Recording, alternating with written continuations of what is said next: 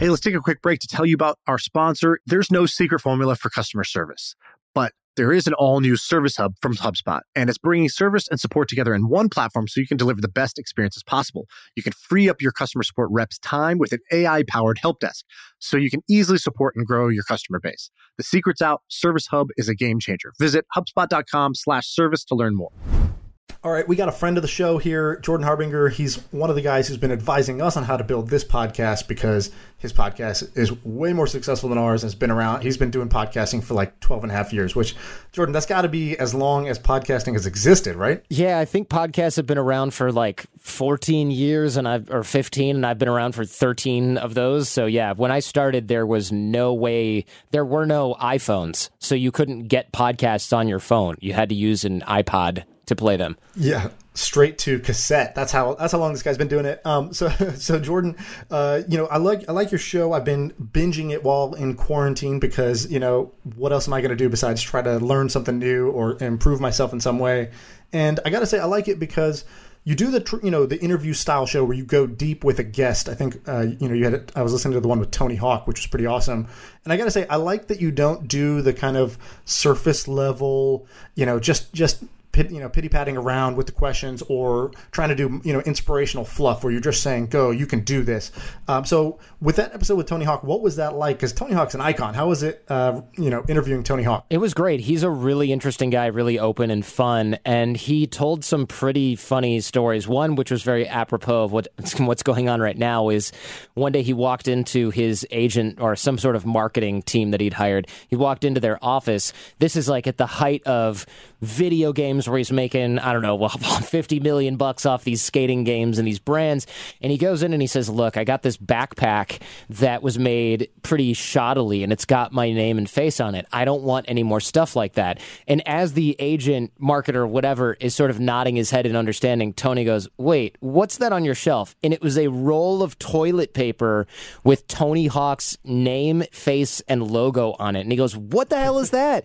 And the guy goes, "Oh yeah, anything we put your name and face on does so well. We were joking that we could put your face on toilet paper and we'd still be able to sell it." And he fired them on the spot because it was clear that they didn't value his brand, which I thought was a funny story. And he's got a ton of stuff like that that he talked about on the show. That is epic. Uh, you know, I actually met Tony Hawk. Uh, we went on a trip to Africa, a charity trip together, and believe it or not, we were halfway up a, up a mountain in Ethiopia, where you know it's a like this is a mountain village.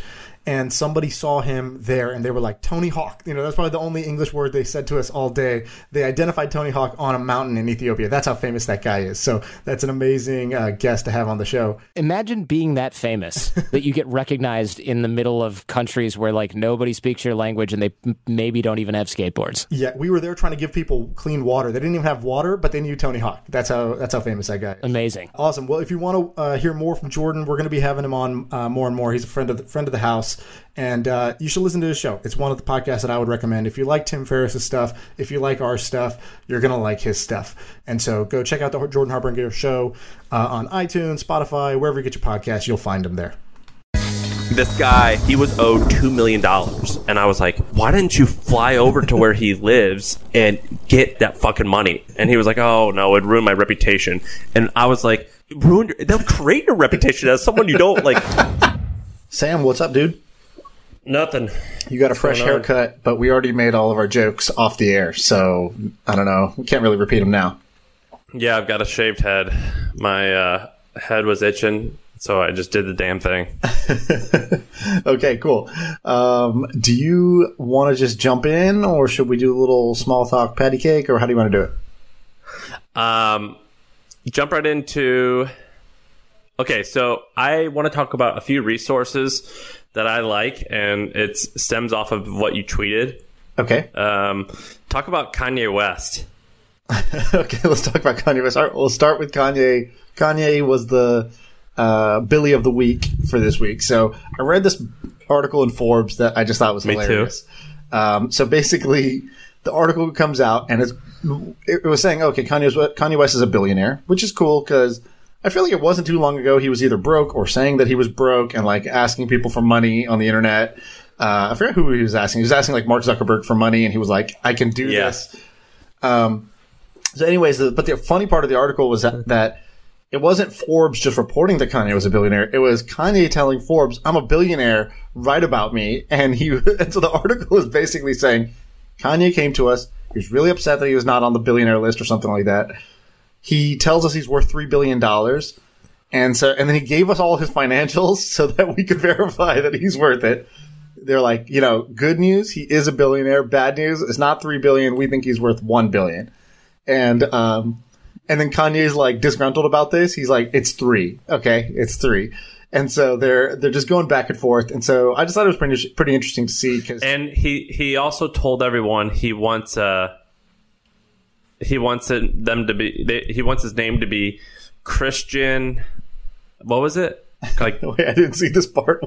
yeah, he's like I am so mad about this. I'm gonna change my name to Kanye Christian Billionaire Good Guy West or something. or no, like Christian Genius Billionaire West. Yeah. Or something like that. Name change is always a great celebrity move. Uh, Chad Ochocinco was the, the, the first I remember. You know, Ron Artest becoming Metta World Peace was hilarious.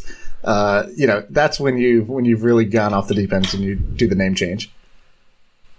Um, Um, So- yeah, so, so some of the talk about other through, through the numbers. Okay, so he owns. Okay, so from from music, um, you know, he doesn't have sort of uh, the, the billionaire status, right? So like they think that his label and music sort of is worth roughly ninety million bucks. Um, then outside of music and forgetting about his Yeezy brand, he's got seventeen million in cash, thirty-five million in stocks. Wait, he he had 17 million in cash? Yeah. Wait, I didn't see that. Yeah, so 17 million in cash assets, 35 million in stock assets, 81 million in buildings and improvements, and 21 million in land. And then they were saying, you know, the 81 million and 20 million of land and, and homes that he owns, they're like, those aren't going to be worth that because when you do this ultra high end real estate, the bu- the next buyer wants to customize their own shit. They don't want to buy your custom Well, shit. yeah. So he, well, he cut, he built his own homes, and Right. when you build like highly, it's like Michael Jordan's house, which is still for sale. Yes. Yeah. Uh, and so he, uh, and then he has a hundred million dollars in debt. and so, uh, you could definitely think he's rich. I think we both like that one book by, uh, what's his name? Dennis, Dennis Phillips? Felix Dennis. Felix Dennis. Um, and he has this line in there, which is, if you can count your money, you're not rich. Um, and it seems like Kanye's in that boat where he, you can't exactly count, calculate his net worth. It's like you have to make a bunch of approximations about, uh, you know, appro- approximately this, approximately that. So he's definitely rich. Uh, on the Yeezys brand, which is his kind of shoe line that came out, I don't know, five, six years ago, maybe. He owns 100% of it, but it's like produced and manufactured and distributed by Adidas. So he has some, some split with them. So tw- 2019, he did 1.3 billion in sales on the Yeezy brand, which is kind of insane, actually, uh, that a, a rapper was able to sort of have a, a Jordan-esque, um, brand there. He gets an 11% royalty, which is 140 million on that. So every pair of Yeezys, he gets 11%. He did 140 million last year. But then there's a big question mark. Um, like, what is Yeezy's worth? Well, you, you, have to apply some multiple to this, ca- this, you know, this cash flow source. And you have to assume some things about how long this is going to last. And also, could he even sell this? Because once it's not associated with him, is it worth anything? This is kind of like the Kylie Cosmetics problem, where uh, it's so tied to her brand that in some ways it reduces the asset value. Um, so, what did you think of all this when you were reading this stuff about Kanye? Well, I, I just wanted to, like the headline. I mean, I wanted the headline or the subheadline to be like, he's now a billionaire, uh, and he did it by marrying into the Kardashian Right. family. I, I mean, I think that, I think that, um, I think they're geniuses. I think they're amazing. Um, And he, I don't really- he was excited, according to the the author, he was excited that he was worth you know three hundred million more than Kylie, who was just at one billion, a petty one billion. yeah, I, I, I think that, uh, I don't give a shit about this. I think that uh, it, it's kind of it's interesting to see. What's more interesting to I like seeing how people allocate their money, and so that's cool. I don't give a shit about Kanye. Um, I think he's fine as a musician. I like some of his music. He's I think he's a crazy person, and uh, I don't care about him. But it's cool. I like. I wonder why he has 17 million in cash. That's crazy. Um, Yeah, I don't know. It, it also might be that might be part of the loan. It's just cash he hasn't deployed yet. Um, and so, anyways, I, the thing I found most interesting was how much more he's been able to make off Yeezys than his music. Um, right. So, like, uh, this is yet another example of you know Michael Jordan made at his peak, I don't know, 30, 40 million a year playing basketball and, and his salary there, which, you know, after taxes is going to be like 15 million bucks. And, um, but he became, you know, sort of billionaire status because of his shoe brand. And, uh, you know, the Kardashians also, you know, they get the fame in one place, but the money in from another direction. And I think that like, it's very interesting to see how celebrities are going to use their assets. We were talking about this with Lance Armstrong. How do you use your brand in a way that's going to monetize at a much higher rate than like it does today. You know, your direct job did. Um, so I'm I'm interested in that. I think the Yeezys, the fact that Yeezys are doing over a billion dollars a year in sales on their shoes is is pretty crazy. Yeah, I think that's that's a far more interesting angle. I mean, that's like what we're doing with this podcast. We're not not going to make that much money from the podcast, but we'll make way more money. And our shoe line will be fucking sick. And uh, you know, we won't have ugly shoes. Yeezys are ugly, uh, so that's the other thing. I mean, who bought this? You know, billion dollars worth of these ugly shoes? Okay, so have you heard of this subreddit called Fat Fire? Yes, I like the subreddit a lot. Tell, tell I love what, Fat Fire. Explain what okay, fire so, is, and then Fat Fire. Yeah, so fire stands for financially independent. I actually don't. What's it financially independent? Retire early. Got it. Okay, so traditionally, this was like people who were had white collar jobs and they like worked their hardest to save a million dollars, and that meant that they can live off of 40 to 80 grand a year and live relatively frugally, but they try to get there by like 30 or 40. Cool. Great. There's a lean fire, which is people who try to live like $500,000 yeah. and they move to Thailand or something. So, it, and there's uh, subreddits for lean fire. There's subreddits for fire. And then there's this other subreddit called Fat Fire. And by this fat meaning uh, you it's people who want to live wealthy lifestyles while being fire what's stand for financially independent retire early yeah i think so so there's no definition of this it just basically means whatever you want you could have and so if that means you want to fly private then it's all talks about that right. typically it probably means people who want to have um, income of 500000 to a million dollars a year um, off of their assets now it's a subreddit with maybe 20 or 30,000 members, and it's pretty cool. And so the top headlines are, which I'll read. I, I, was just reading it the other day. It was some okay. So, and you have to take this with a grain of salt because sometimes you don't know who's posting and if they're, and if they're legit. But uh, all right, so here's some posts that have a lot of comments. How do real estate investors pay zero dollars on their real estate income? That's incredibly interesting. Do you guys find it hard to be happy and just relax? That's an awesome post. Am I crazy to buy a $2 million house in the Bay Area while on my way to Fat Fire? And then finally, this one was interesting, which was, uh, oh, how much cash do high net worth people keep in their bank accounts? And then one more, there was one more, which was like, I'm an heir about to retire, uh, about to inherit a billion dollars in businesses. How do I set the, things up? So something like that. Like, I don't know if that's actually true. Um, here's another. Oh, here's one more. How has your significant other affected your fat fire plans? Right. So it's a pretty cool subreddit. And my okay, so there's a lot of pros and cons. The cons to this is I think these people are naturally pretty pessimistic, um, and so that's you have to be careful with that. Um, what makes then, you say that? um, like they're planning so, for the downside, you mean, or something else? No, a lot of the people here are are people who are um, who like started a plumbing company and they just grew it after 20 or 30 years. And so I think that they're not that risk adverse. And that's good. That provides value though. But you have to understand who you're getting feedback from.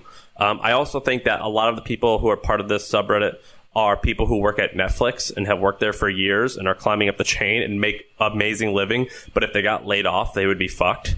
Um, so they're not necessarily like creators, but it's still really interesting to see how people think about money, how they spend. It's a wonderful subreddit. Um, I've learned a ton. It's great for resources. People, and it's all anonymous, and people will be like, here's how I allocate my money. I keep this here, this here. During this whole payment protection thing, this, um, this uh, loan thing that's going out right now, I learned a lot on how to do it in this subreddit. Uh, I learned a lot about taxes. It's an incredibly interesting subreddit. Right. You, so you've been spending time on it? So I, I, don't go to the subreddit regularly, but I did dive in at one point when I was like, I first heard about it through the Mr. Money Mustache guy, which um, he's like one of the kind of like, I don't know, forefathers of this, or he's one of the kind of leaders of the movement. And I like it because it's, it's not just, um, you know, personal finance. It's a very specific lifestyle. And so just a high level, they have these ideas, right? So you have your savings rate. So what percentage of the income you have today are you saving? So maybe you're at 25%, 50%, 75%. So one big piece is how do you save more? Because that gets plugged into, okay, if your savings rate is, you know, X and you're going to work for Y years, then you're going to have Z years of savings, uh, you know, pent up. And then they have this kind of like 4% rule, which basically means like you want to be able to, if, if, if you have, you know, sort of, uh, 25 years of life expense, of life expenses, then you're sort of at the 4% rule where you're able to, uh, withdraw money for living every year, but you're not like depleting your assets, your net worth. And so, anyways, I like the idea behind it. Um, I think it's great. I think everybody wants to be financially independent. Everybody wants to be able to retire early if they so choose, meaning um, not be obligated to do any specific type of job or work. But um, you know, obviously the way to get there is very tricky. And I like Fat Fire because I found that when I first looked into the fire movement, I was like, oh, this is cool. All I got to do is move to a small town in Nebraska, ride my bike to the grocery store so I don't have a car and don't pay for gas, like, you know, buy the cheapest food possible, go home and like, you know, make my own fire out of sticks. Like, I was like, okay, yeah, that's like, yes, I'm retired, but like, this is not the lifestyle I want. So Fat Fire is good because it's like, hey, look, I want to have this baller lifestyle. I want to have this fat lifestyle. I'm not looking to like cut back and like, live well below my means. That's not exactly what I'm interested in. So I like this subreddit a lot more than when I first discovered the fire movement. Yeah, it's cool. It, has been fun to read. And they have some good um, stuff. Like I saw this post just now when you linked the subreddit, which is like the Fat Fire Guide to Prenups. And there's just like interesting stuff that you don't hear talked about everywhere. And so, you know, I like to check those out. Yeah, or there'll be a guy who owns like 500 apartment units and he'll say i actually make the most amount of money off low income housing and uh, and then there's another per- and, and, which i never i never in a million years would have thought that that you make it for more from like section 8 uh, housing projects or there'll be another one where uh, a person is in real estate and they go yeah like stop thinking about like you're gonna live here you're not gonna live here so just as long as it just looks good enough like it has a clean coat of white paint you're good right and like just little bits of like advice like that, I have found that subreddit to be amazing. And if I was you, uh, you being the listener, I would uh, check out some of these Facebook groups. So I've discovered all these different Facebook groups uh, along the along the way that I've really liked. So uh, my buddy Tyler started this one called the Passive Income Club. It's not that great of a group. I think it's kind of fizzled out now, but it, maybe four or five years ago it was really active. Tyler who? Tyler Hayes. And um, the Passive Income Club was cool because it was just people who were spinning up passive income projects, and they would just talk about them. Um, and I thought that was cool. It was always interesting to see, oh, this guy's trying to like, you know, sell soap over here and he's generating $4,000 a month of passive income. Um, and then there's another one, which is I like joining uh, White Coat Investors, which is uh, doctors. It's a club for, it's a Facebook group for doctors who are, t- who want to talk about how to invest their money. And I just find that interesting because doctors think so differently than people in Silicon Valley, but there's like a lot of doctors out there. So I like that group. There's the same one for real estate investors. And then, um, there's other ones that are like, like you know the trends group obviously is a good one where people are always talking about business um, the podcast has a, has a group where sometimes people talk about their businesses but i just find it interesting to sort of surround yourself like with just a steady diet of information around the different ways that people sort of make and save money and the different ways they sort of lead their lives. Uh, like I, I think that it's just much more interesting to me than my normal facebook news feed of like whatever you know stupid life pictures like oh you're at a barbecue. Great. Speaking of passive income, Shaan, do you have um, income from products or businesses that you've made uh, over the last couple years that are still bringing you revenue? No, uh, not really. So I have I, I basically get probably twenty five hundred a month off of passive income. Not a lot. Uh, not not counting like a stock investment or anything. Like just an actual revenue stream that comes to my pocket that I don't manage. Uh, I don't do work for that business. Um, but it's not a lot. And, um, because I've, I found over time that like, you know, sort of the passive income dream, the four hour work week dream where you create this muse and it just magically gives you 10K a month. Like, uh, it takes actually quite a bit of time to get there. So yes, if you do get one set up, great. It's, it's awesome when it is passive, but it's like extremely active to make something passive, uh, in, in the first place. And so I always get like sort of two days into it or two weeks into it And I'm like, well, you know, this is taking up so much time just trying to architect a passive business. And I tend to be like, usually like I'm running a startup or I'm like, you know, have a like, um, okay, I'm on the exec team at Twitch. It's like I have something already that is active that makes me a lot more money than uh, these little side things would do. And I, I remember a long time ago, my dad told me that, you know, a small project and a big project both take up all of your time. So just choose the big one. And so I, I believe that that's true during the creation phase. Now it's true. Now some people do get it going where they get it to the point where it's truly, it's truly passive. And so the active phase stops. I just haven't spent the time to like do that yet. And I don't, I honestly That's don't good. Think, I don't think I ever will at this point because, um, like I would want like 20k a month coming in from it to like feel really good about it. And I don't think it's, I think it gets hard to get passive businesses up to that level. I think it's easy to get it to where my current one is 2,500 a month. I think that's easy. Uh, I think getting to 10 or 20 or 30k takes more time and it ends up looking a lot more active than you think. I have a few things that roll in regularly and then a few things that roll in irregularly. So I've had a few investments start at, so I have, well, first of all, not now, but up until recently, stock market was paying great. um, But that's just your stock appreciation, right? That's not like a yeah. dividend or So- something. n- correct. Um, but that was passive. I guess Yeah. technically it wasn't income. if you count that as passive, then I, I do that. Um, right. So, and then I had, um, you have like a I had angel property, property as well, right? Um, yeah, I don't, those like, I did some with family, so I don't, but that's not, I don't own all of them. And then I, I did angel investments that paid off. So that's a lumpy. Yeah. Um, that was passive, but lumpy. It's not every month. Um, I own parts of other companies, but I take zero cash flow out of them, but they're profitable. But then I also started blogging uh, in 2012, and I still make hundreds of dollars, sometimes many thousands of dollars a month off of little affiliate revenue Right. from blog posts. Right.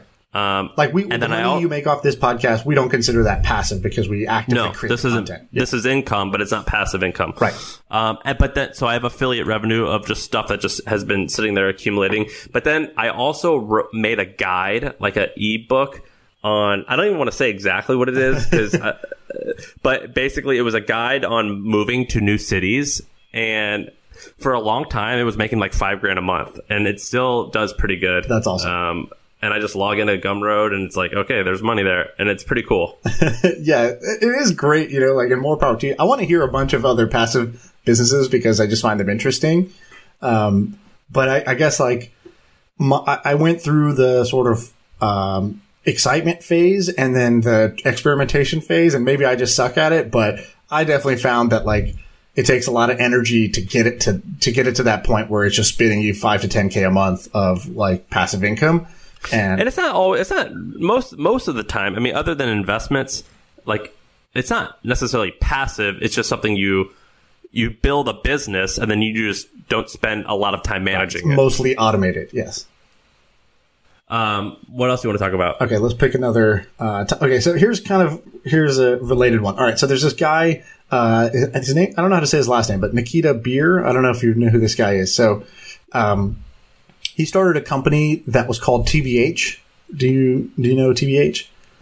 Um, was it an app? It was an app, and it got Like bought by- viral- it got bought by Facebook. It was a viral Facebook. It was a viral Like a hundred million dollars, for, right? It got bought for 100 million bucks. And these guys had been cranking for, for like six, seven years. Like when we were doing our idea lab, these guys were also just building social apps for, I think, five, 6 They're the years. guys who figured out how to create viral niche apps, right? No, they, they were doing, uh, this thing called TBH, which was like a kind of a quiz, uh, quiz style thing that was going viral for high schoolers in America. So Yeah, yeah, yeah. Okay, and and he tweeted about how he did it, which was they created viral communities. Exactly. Um, they, he, yeah, there's a good, um, if you just Google, I don't know, Nikita Bier, like Facebook leaked memo, leaked email or something like that, he basically writes an email to the, to his colleagues, I guess, at Facebook after he got acquired. And he's like, Hey, you know, we're talking about growth. Like, here's the system we used at TBH to grow this thing. We would create an Instagram page for the high school. It would be called this. It would be, the profile would be all black. The bio would say, this is launching on, you know, March 22nd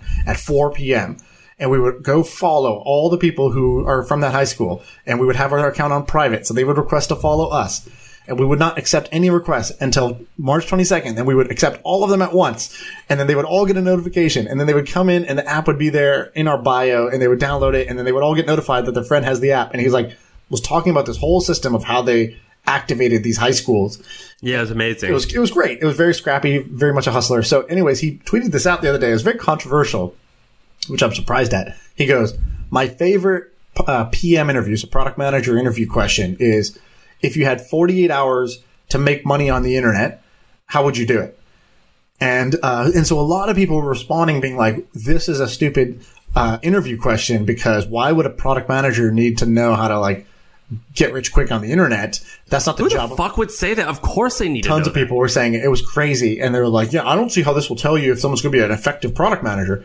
And he was, What? and so he he was like, uh, he was because you know, if you're in a big company, right? You're in a company like Facebook. It's not like when you get there, you need to like generate cash flow in 48 hours. That's true, but his point was, um, he was like, look, I want to know, I want to hire somebody who really understands how the internet works and how distribution works and how monetization works on the internet. And, uh, if you can't explain how you would do it, then I don't think, you know, I think there's a lot of PMs out there who just like to make PowerPoints. And Yeah, his top reply is I. He goes, all right. So he tweeted out. He goes, an interview question that I use to filter out product managers, managers who are not scrappy or are internet illiterate. You have 40 hours to make money on the internet. How would you do it? It got 2,100 likes, and his and he replied immediately. He says, I apologize to all the PowerPoint wizards who are upset by this question. There will always be a home for you at at Accenture. yeah, great Oh, reply. this guy's awesome. great reply. This guy's awesome. and so, uh, okay, that's your interview question, Sam. Sam, what would you say? How, how, what would your answer be if you were put on the spot for that? Do I have a name, or am I Sam Parr, or am I? Can I not use my no, you're name like audience? normal, you're a normal person. You're Sam Jones. 48 hours? Well, the easiest thing is you go on Fiverr and offer a free, uh, a cheap service. I wouldn't want to do that, but I would do that. Mm-hmm. Right. If I had the skills I had, it, it would, uh, I would, I would create a Fiverr job, and uh, probably around some type of writing or editing. And I would, and I would say, I'm going to make this yours better by 300% or your money back. Right. uh, and I could probably make money off that right away.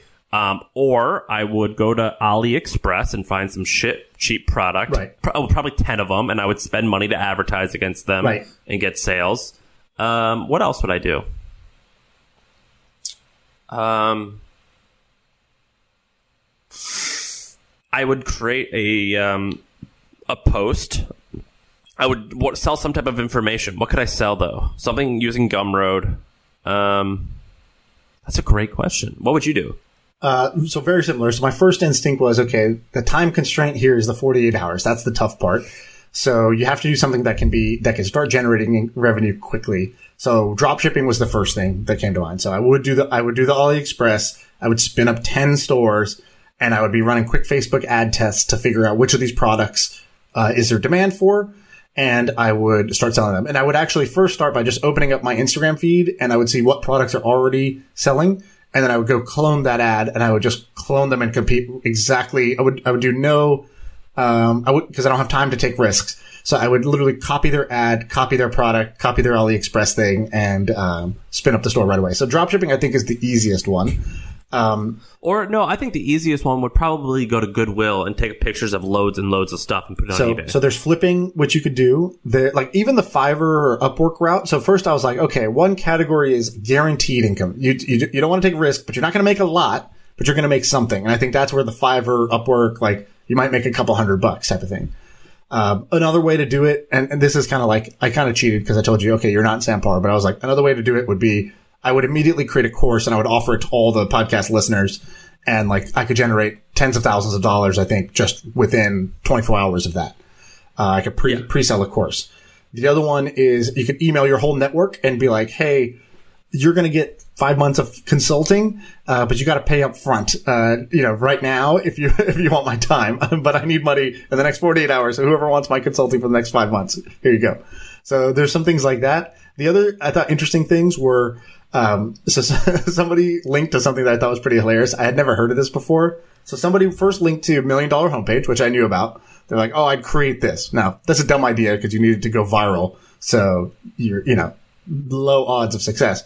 But then somebody else linked to this thing called savetoby.com. Have you seen this? No, I'm trying to find that. So I think it's old. I think it's like gone now, but I read it and now here's here's the story. So somebody put up a website with this really cute bunny. This is messed up, by the way. This is like a total like messed up thing to do, but I thought it was very interesting that this actually happened in real life. So somebody put up this picture of this bunny and uh, they were essentially like you know, th- this bunny's uh, gonna get, I'm gonna cook this bunny for dinner unless you donate and donate whatever it was. I forgot, like $25,000 to this, to this webpage right now. And, uh, they're like, you know, tomorrow's dinner will be this bunny, Toby, uh, unless Toby gets paid for it. And so people started, and so this obviously goes viral because people think it's so messed up. PETA gets all crazy about it. Some people think it's hilarious uh, people start calling the governor, the, uh, they start calling GoDaddy and be like, Hey, GoDaddy, take this down. This guy's like a, you know, terrorist. Um, he's like, you know, holding this bunny ransom. And GoDaddy was like, Hey, there's no rules against eating rabbit. Like you can eat rabbit. People do that. So we can't tell this person you can't, you can't say that you're going to cook a rabbit. That's what people do. And, uh, so I just thought this was like a really crazy internet thing that I somehow was not a part of when it happened. That's a good idea. Okay, here's another one that's similar to that. Abreu, uh, do you own your own? Do- actually, Shaan, you own your own domain name? Yeah, I do. You just take someone's domain ransom. Abreu.com is taken for, but I could pay seventy dollars somehow and get it. But what I think, what you, another thing I would do if I had to make money is I would find fifty of my friends and see whose domain name I could buy for hopefully ten dollars, and I would email them and, be like, for a hundred dollars. You'll have I'll have a website and I'll put your re- I'll post your resume on Right. there. Yeah. I'll, I'll make your portfolio up there. and I think people would do that. yeah. And, you know, there's, this is an interesting, I- this is an interesting question. And I think everybody should think about this because it's going to teach, you're to, it's to challenge you to think about something, right? Like where are the, there's the obvious ideas you gravitate towards. And then what are the non-obvious ideas? What are the, what are the unusual ways to do it? Um, I remember me and my, my, in my very first startup, we were broke and we were, uh, like really frustrated with how slow our project was coming along. And, um, we did this challenge. We did a 48 hour challenge. Actually, the whole blog is up. Um, I'll put it in the show notes, but we did a 48 hour challenge where we were like, all right, screw it. Forget this whole, you know, cloud kitchen restaurant thing. We're, we're going to do a business in the next 48 hours this weekend. We're going to make money. And we essentially, we didn't know what dropshipping was, but we ended up doing that where we created these little, uh, it's called, it was called fat bands. There was this fat wristbands that were like these silicone wristbands that you could write custom text on. And we were like, great, we could sell these to sororities, fraternities with their name on it and they'll buy it for their events, their mixers, their whatever. And we ended up doing it. We made a few, I don't know, a few hundred bucks, 500 bucks, something like that, uh, within 48 hours because we sold it to, of all things, uh, someone in our, someone in our friends group, their dad was having their 40th birthday party and they're like, oh, this is great. We'll give it out to everybody at the birthday party. And, uh, they, they placed a big order or whatever. And so that was our, we did this in real life. This is a great question. I'm going to use it. Um, I'm I'm using this question. in your interviews. Yeah. Do you have any other uh, interview questions that you like to go to? Well, I already told you some of them. Uh, on a scale of one to ten, how lucky do you feel? Oh, that's right. Um, and then the did I tell you about the bottom fourth of the resume that I like to do? no, what's that? So I do this particularly for writers, and I was going to write a post or a tweet storm on on interviewing writers, but a lot of people don't know how to interview writers, and one of my favorite things to do is I ask them about the bottom fourth of the resume. So at the bottom fourth of the resume, it talks about fun stuff so, or stuff not related to work. So for example, where you went to college, what clubs you're a part of. And so what I like to ask people is um, they'll say, I studied um, history at Duke University. And I'll say, I'll look at that and be like, all right, you studied Duke, Du- uh, history at Duke. What was your favorite course and why?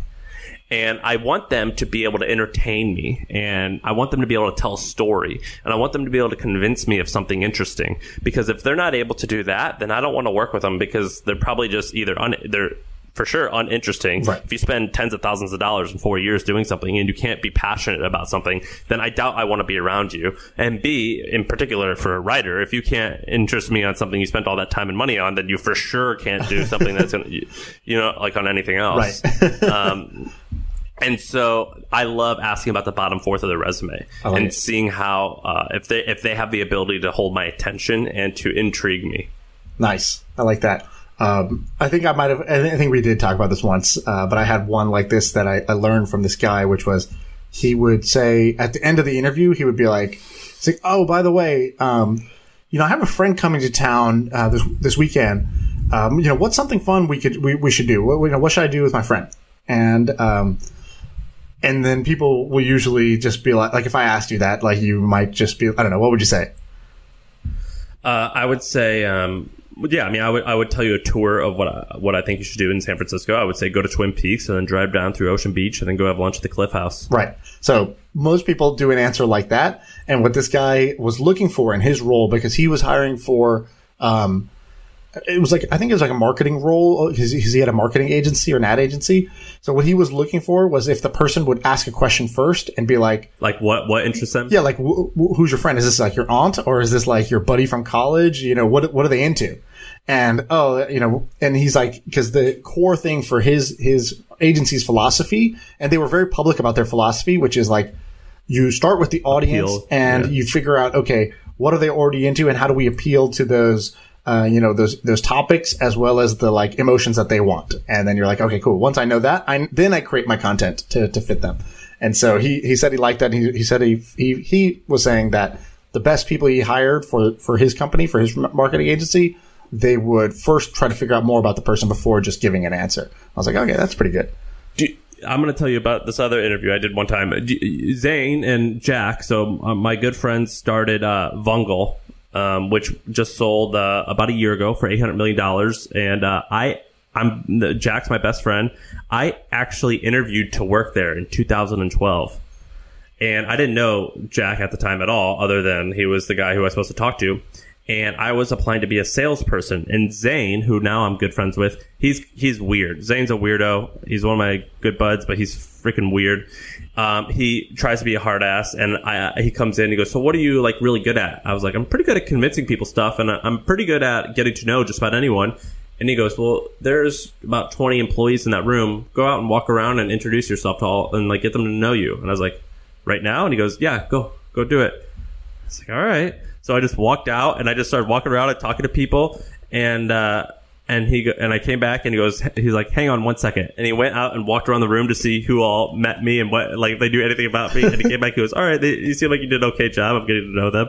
Like it was so weird. It was yeah. so weird, dude. I had that for when I joined Monkey Inferno. Um, they I showed up at the office and the guy, the main guy, it was all engineers. And the reason they wanted a product person was because they were like, oh, the reason we're not succeeding is we're not talking to users. We don't understand our users well enough.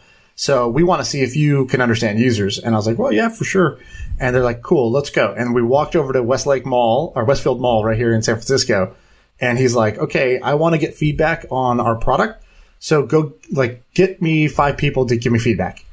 And so I had to walk around and basically like a pickup artist, I had to go up to people in the mall and be like, hey, and I was just straight up like I was supposed to get them to come over to this table and do a, a user interview with them, uh, like as they walk through the website and like get them to talk about what they think about the website.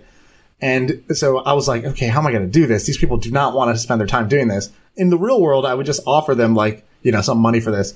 But in this case, I was just like, hey, I'm on a job interview right now and you can help me get this job. I need you to go over here and talk to this guy for five minutes about his web, about this website. They're testing if I can recruit users. And so it would really help me get this job. And everyone was like, yeah, did sure. you get it? Yeah, no problem. I mean, of course you did. Yeah. They, they were like, no problem. And he didn't know that that's, you know, the, he was just like, wow, this guy's like very persuasive. He was able to recruit all these people real quick. But I was like pulling the like, you know, that's a good one. The, yeah, I could see you being great at that. Here's another thing. Here's something similar. I and I used to do this on my own. I started doing this in grade school, and I would do it in high school. In order to learn how to sell sell people stuff, I would pick. Uh, this was when phone books existed. I would go through the or the white pages and I would just call a number. And my goal was to get them to recommend a movie that I should go and see. And if you can get good at that, it's a lot easier to do other things. So you're and just cold really calling people. It. Yeah, I'd be like, like, hey, like, hey, Sarah, and they'd be like, oh no, this is Brad. I'm like, oh, it's not. Well, shit, I was going to call my friend and ask her for a movie recommendation because I'm about to go meet someone. what the hell? Just go ahead, tell me. What should I see? Like, you know what I mean? So you were literally like, doing this to practice.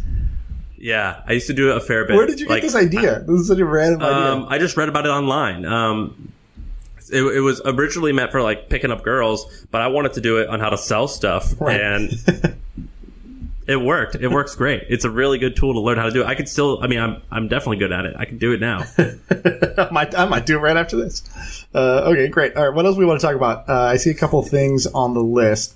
Uh, do you have one that jumps out to you? No. Okay, I'm, I mean, they all are interesting. You go all right, it. I'm going to give you one. All right, so this is a. oh no, let's do the uh, this guy. Okay, yeah, talk about it. Okay, so someone posted this in the Trends Facebook group. In our Trends Facebook group, if you want to join, I'm gonna I'll plug it. Go to trends.co, sign up. It's three hundred dollars. And you guys actually have Um, like do- e-commerce specific ones. This was in the e-commerce Yeah, so- specific vertical you guys have now.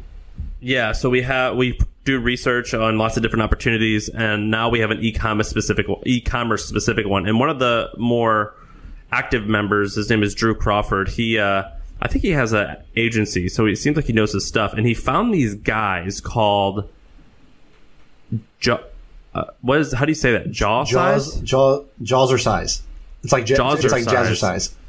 it's like a horse bit, like where you see like a horse chewing on. It's like a this like size of a Tic Tac box, and you put it in your mouth, and I think you just like clench down on it, and and they say that it makes your jawline more chiseled. So for the record. Fucking bullshit. Right. It does not. I, I don't. I, I just don't think that that's how this works. I mean, I think the best way to get a chiseled jawline is you have to lose weight. But these guys are selling this product for forty dollars, and he listed their landing page and all types of stuff. And according to him, they are. He put their numbers in here. He did his research, and he said, um, uh, that they're spending hundreds of thousands of dollars a day on ad. Oh, they're spending two hundred to two hundred fifty thousand dollars per day.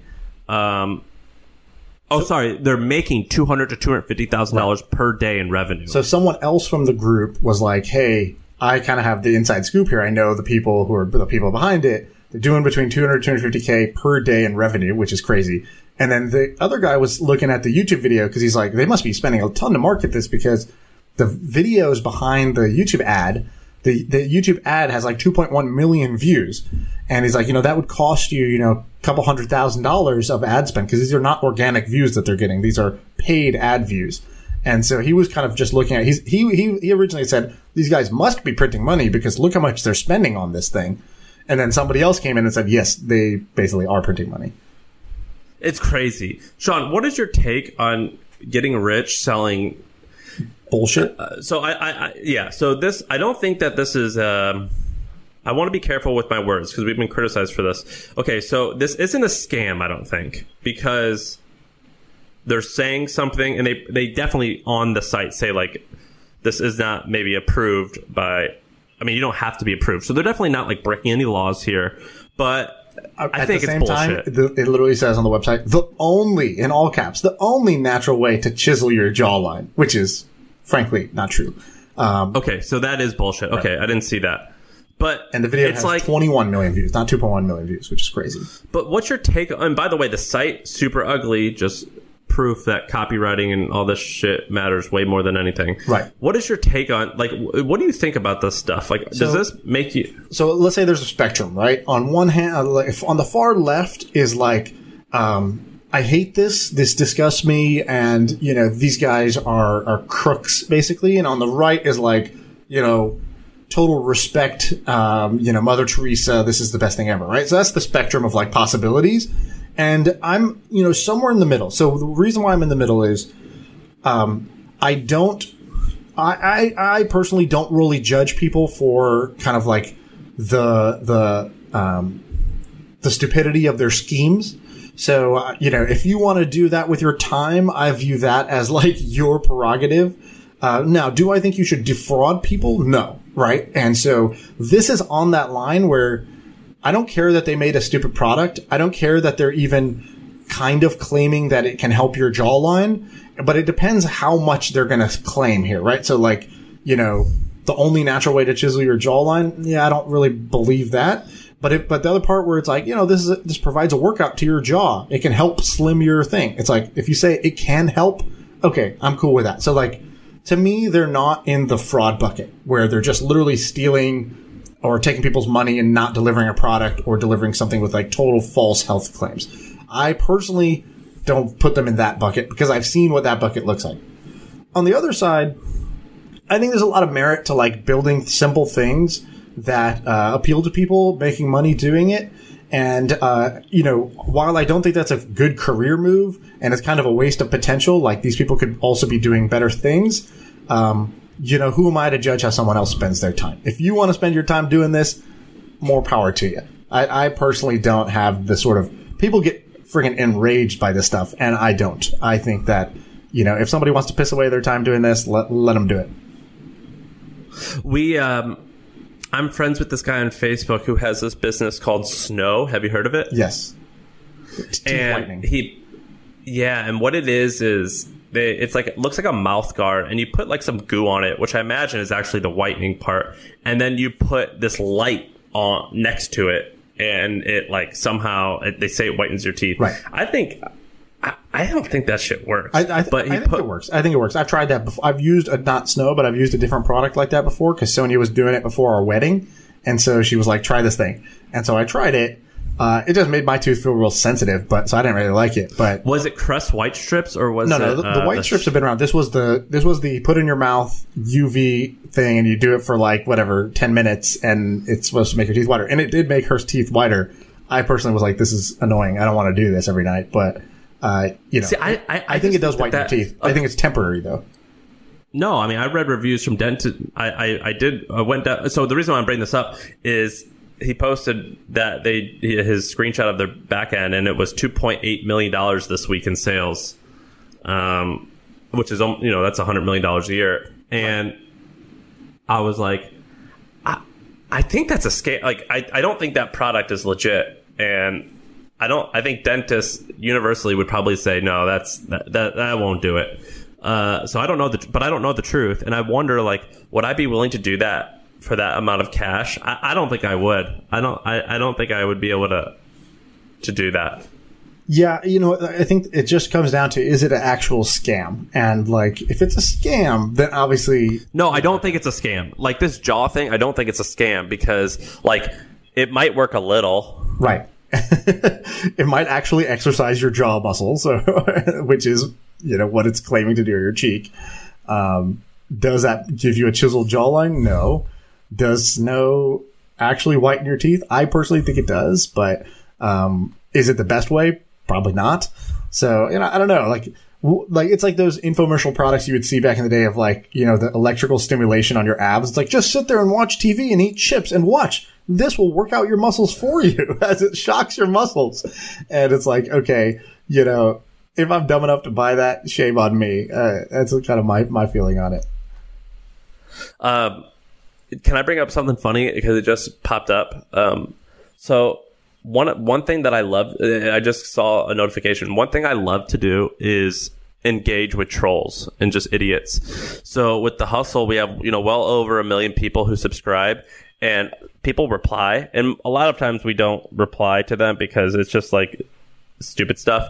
But this guy was like, you're uh, he goes you're linking to the new york times and wall street journal like you must be getting paid by them um, because they're paywalled content and i replied with um, i wish they paid us but they don't but uh, i'll go ahead and unsubscribe you and he replied back just now and he's like you're showing how unethical you are and he ta- he's talking about how i'm in cahoots with him and he has his phone number at the bottom i'm just, i'm think i'm going to call this person and be like walk me through this process okay, pull up the URL that I linked to from the New York, New York Times and show me how I'm able to make money off of that. Right. Because I want to know. I want to make money off of this. Right. This is awesome. If I could, I would. um, do you engage with like people like this? I do all the time. I love it. Uh, I don't, and I I usually don't as a policy. And sometimes on Twitter, I like can't resist, and I'll do it. But for the most part, I don't, because I've also had these things like escalate. Like I've told you, people have sent weird stuff to our office before. I've had like mystery pinata show up, and I'm like, is this somebody who loves us or hates us? And I don't know what's inside this pinata.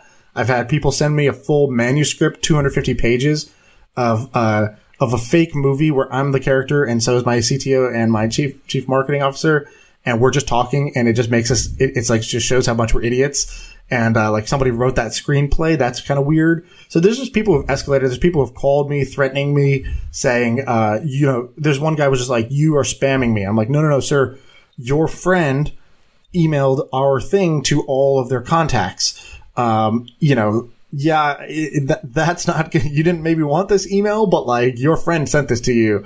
Uh, I did not send this, send you this email. And he was like, you know, sending me the CAN-SPAM laws and all this stuff. And so I've, I've gotten into some weird situations where I'm like, why are, you know, I'm not actually doing anything wrong, but people are, you know, either mega fans and it's weird or they're mega haters and it's weird. But like, I don't know. I'm trying not to, to get too mixed up in it. Well, and let me bring up one more, which is you, me, and one other person who we won't name. I don't think we're saying anything bad, but we won't name them just in case we do. We're talking about what would happen if uh, a person owed you money, like a customer owed you Right. a lot of money, and they didn't pay. Right. And my response is, I'm showing up to their house, and I'm not gonna, I'm not gonna, I'm not gonna, br- I'm not gonna hurt anyone, but I'm knocking on their door when they're at home, and I'm asking for that check. And he thought that was ridiculous. Right. it was ridiculous. I think it's ridiculous. Why is that ridiculous? Walk me through how that's ridiculous. How would you not? Why would you not do that? If someone owes you, in this particular case, this guy owed this guy seven figures. Yeah. If someone owes me ten grand, I'm doing that. Right. Okay. it depends also. If someone owes me, if someone owes me one thousand and they live within an hour, I'm showing up their house. It depends if you know the person, but it's, I mean, that's just like the, that's like, you know, th- that's like the thug move, right? is to, is The to, thug move is stealing. sure. But I guess what I'm saying is like, you're putting yourself in a pretty risky situation, right? So like, what can happen there? It's going to, like, you're putting yourself right at the line of escalation. So what's going to happen? Either something physical is going to happen, or you're going to be threatening the other person. And like, I don't know. It's just like, you're trying to go to jail. What are you trying to do here? I'm trying to get paid. I'm trying to, but more importantly, I'm trying to. If someone, sh- I don't care about contracts. If someone shook my hand and we agreed on something, and they don't follow through, I'm going to do everything necessary to to get them. Everything. No, I, I, I would only ever break the law if like my temper got the best of me and I, I, I would regret it. Right. But I think I would be uh, do a really good job of controlling my temper and be like, uh, look, I'm not going to hurt No, you. I see what you're saying. It's like it's easy. I know where just- you live though. It's easy for that I, person and I to want hide, my money. and you're just not making it easy for them to not pay you what you're owed. You're showing up Yeah. and you're reminding them, "I'm owed this money." It just How would- reminds why me. would you not do It that? reminds me of every you know gangster and every gangster movie that I've ever seen. And so I'm like, would I realistically do that? No, I'm a strongly worded email kind of guy. I'm a phone call kind of guy. I am not going to show up at your house. Or I believe the suggestion was actually to send two guys to their house to remind them. And so uh, I think that that's where it's like, all right, this is some gangster shit. I've I'm I don't want to say inc- incriminating.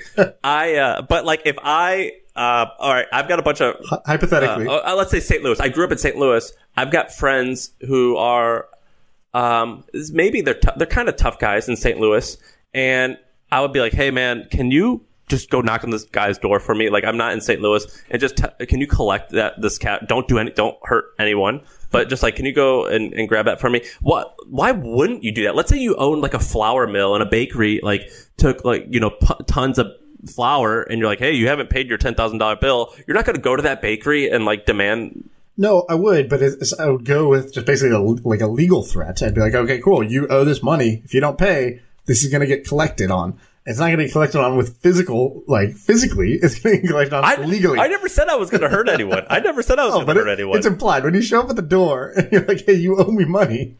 And they're like, nah, I'm not paying you. What do you do after that? um, I, I, I like, just I don't like, have well, it. like they're like, I don't have it.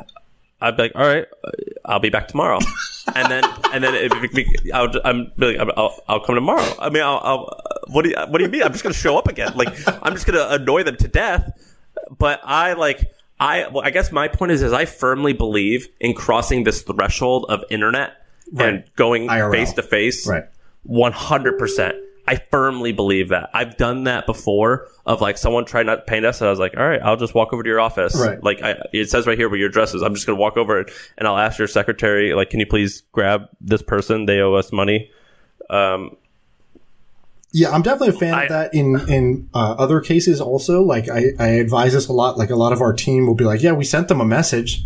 I'm like, "Yeah, but you need to like like call them on the phone, go talk to them, you know, like whatever." And it's not about collecting money. This is just in general when they need to remind somebody of something, or you need to basically break through the noise and get somebody's attention. Now, Uh, in terms of collecting money, I don't know. To each their own. I, you know, on behalf of this podcast, we do not officially endorse the physical collection. Oh, I don't endorse. uh, I'm not endorsing breaking the law, and I, I, I don't think. I, I actually I don't know what the law is. I, I, I um, I, uh, I had this guy who owed us money, and he goes, "Fuck you! I'm not paying you." That's what he said. I was like, "Look, Mark, it says you have to pay me. Like you, I did a service for you. You're not paying me." Right. And he goes, "He goes, I have other bills to pay. You're at the bottom. If I get to it, I get to it. If I don't, I don't." And I contacted our lawyer. I go, "Hey, can I like tweet out this whole? Can I take a screenshot of this and tweet this out?" And like, what what can I do to publicly shame this person? Right. And they're like, you, you can't do that. And I'm like, why the fuck not? And that's when I learned that if you're a debt collector, you can't, there's rules as to who you can talk to, Interesting. which is, I got, I understand why those rules are there, Right. but I wanted to ruin this guy. Like to this day, it was, it was only $2,000. This happened six years ago. To this day, I know his name and I like, I, I, I, I see him. I would totally confront him. He lives in Oklahoma, but if I saw him, I would absolutely confront him. It bothers me so much. Right. Yeah. So much. You know, uh, I think they, they do this in, uh, in like therapy or coaching. It's like, oh, okay, that's how you feel. It's like, and then they, they sort of drill into like, so what value of yours do you feel this other person violated? It's like, I can tell you're the type of person where it's like integrity, right? It's like, I'm a man of my word. If I tell you something, that's how it is. And if I feel like you've told me something and we've shook hands on it or wrote it down, doesn't matter. Um, if you violated that, it's like, you know, violating your core value there. Totally, and t- it, it actually hurts me every once in a while. But I don't I don't do a lot of contracts. A lot of times I'll just do stuff like me and you or me and someone else will come to an agreement. I'm like, all right, let's do it, and there's never anything signed, and then eventually stuff does get signed. Right. But I'll I'm like, all right, you said it, I said it, and uh, often what I've learned now is to do that via e- via email because I think that actually can count as a contract. But uh, anyway, w- this guy who me and Shaan are talking about, he was owed two million dollars, and I was like, why didn't you fly over to where he lives and get like that fucking money? Like it just like ruined this person. and he was like, oh no, it ruined my reputation. And I was like, ruined. your, they'll create your reputation as someone you don't like. That's like someone who like holds their bond and like you don't fuck with that guy. The funny thing is, uh, now that you've shaved your head, you look a little bit like the guy from Breaking Bad who, you know, built his reputation as, as the enforcer. And so it's all just working right now. It's great. I love it. The image is, I just the image is built. it just boggles my mind that like our friends who are all internet nerds, I'm like, you guys, you gotta just show up and get it. And so I'm curious what the listeners are, are gonna think of this. It- and, and, and just, I had not once did I ever say I want anyone to break the law, unless showing up is breaking the law, which then, yeah, I did say that. But I didn't say hurt anyone. I didn't say threaten You're talking anyone. about like a landlord. You go and you say, hey, the rent's due. Hey, the, the next day, Yeah. hey, I still need that check. I still need that rent check. Hey, you got the rent check yet? hey, you got the rent check? Um, yeah, I, I'm I'm not saying harm anyone. I, I'm against violence in most cases, but uh, it's like get get my money. but you work out just in case. All right, let's uh, let's cool it down with. Uh, I have one random idea, and we'll treat this as a cool down uh, because this podcast is getting heated. So, um, okay, I had this idea which was based on my experience uh, with my last company. So, with the last company, we were building this tool that was really useful for um, a, a live streamer for a video game, which was basically Twitch is the biggest player, but YouTube is around, Facebook cares about live game streaming, that sort of thing. And we hit a point where we were like, you know, this is probably not going to be a huge business, but this is definitely a useful tool. It solves a real problem. And ultimately, what we ended up doing was selling to uh, to Twitch.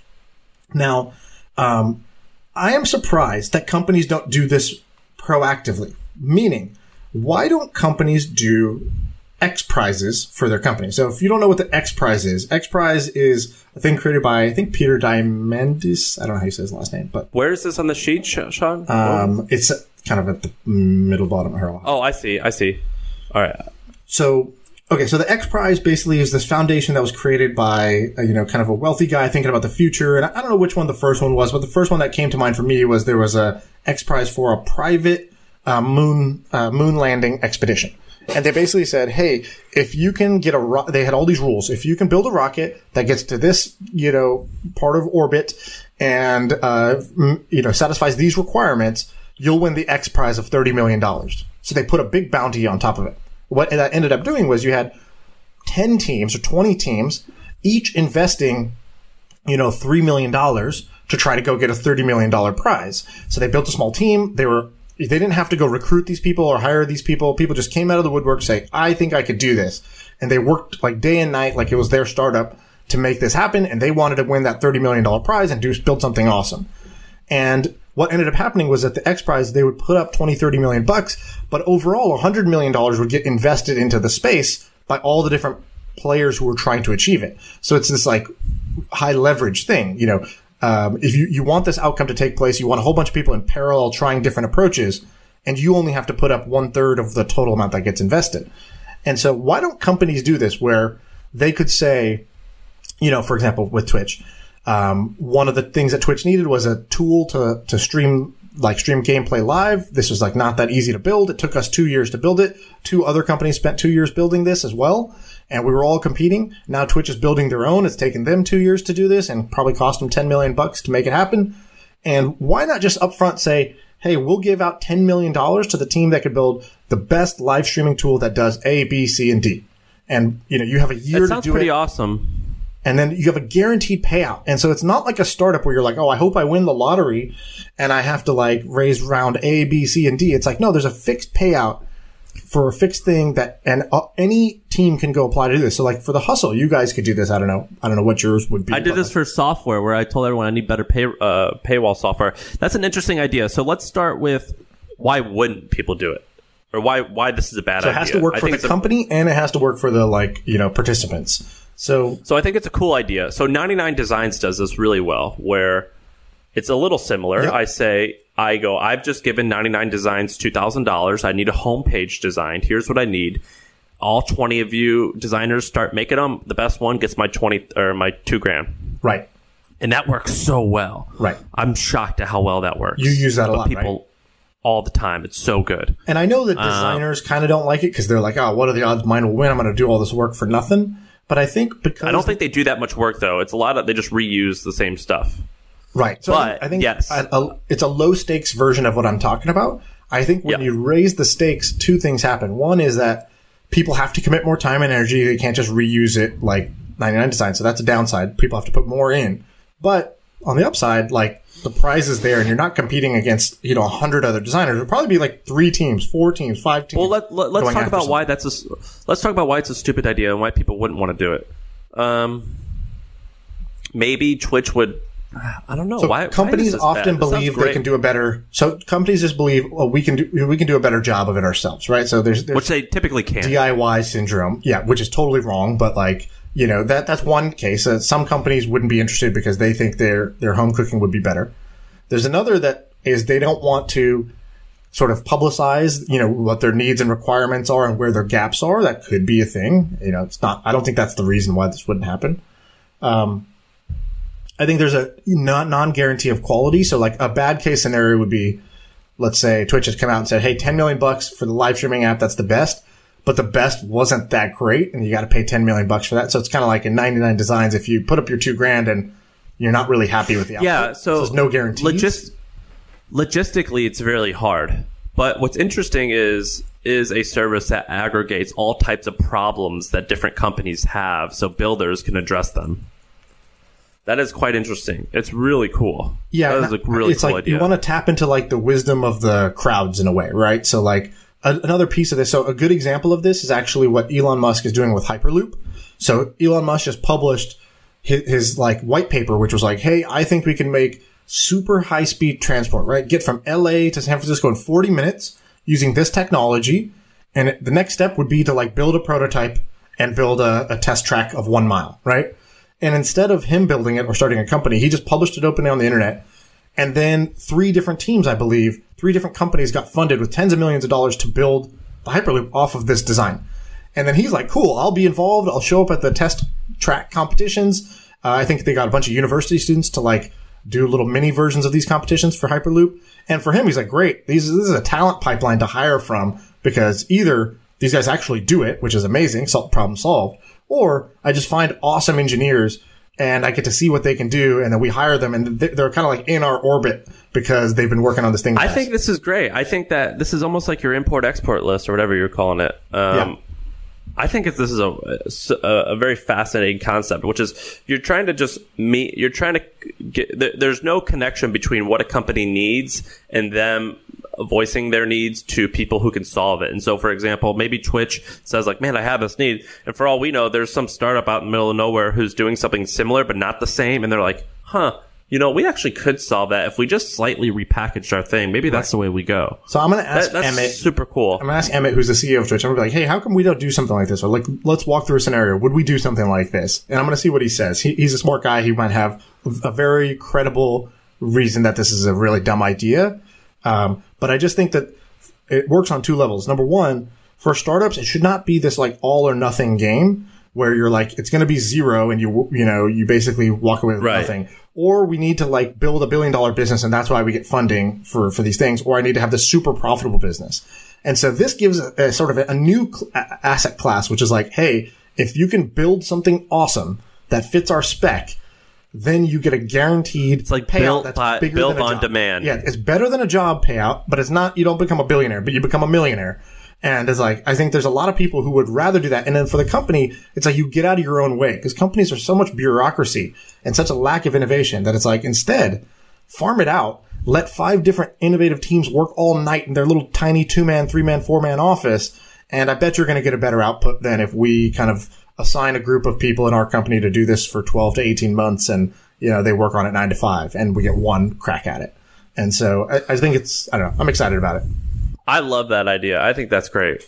Cool. All right. We can, we can kind of wrap it up on that note. Uh, we're going to be back in a couple days with another episode. Anything you want to We have a guy. We have um one eight hundred flowers. So last Friday or Thursday, this guy emailed me, and I was actually kind of rude. I wasn't rude to him, but he had emailed me a question that I thought was obvious, like how do I sign up for this thing? And I just sent him this quick uh, one-off fast email. And he replied like, "Oh, thank you, I love your work." And then I like looked at who it was, and it was the founder of one eight hundred got flowers.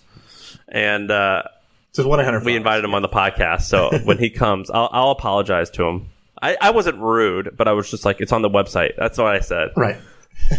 So we'll have like him you next treat week. normal people. Yeah.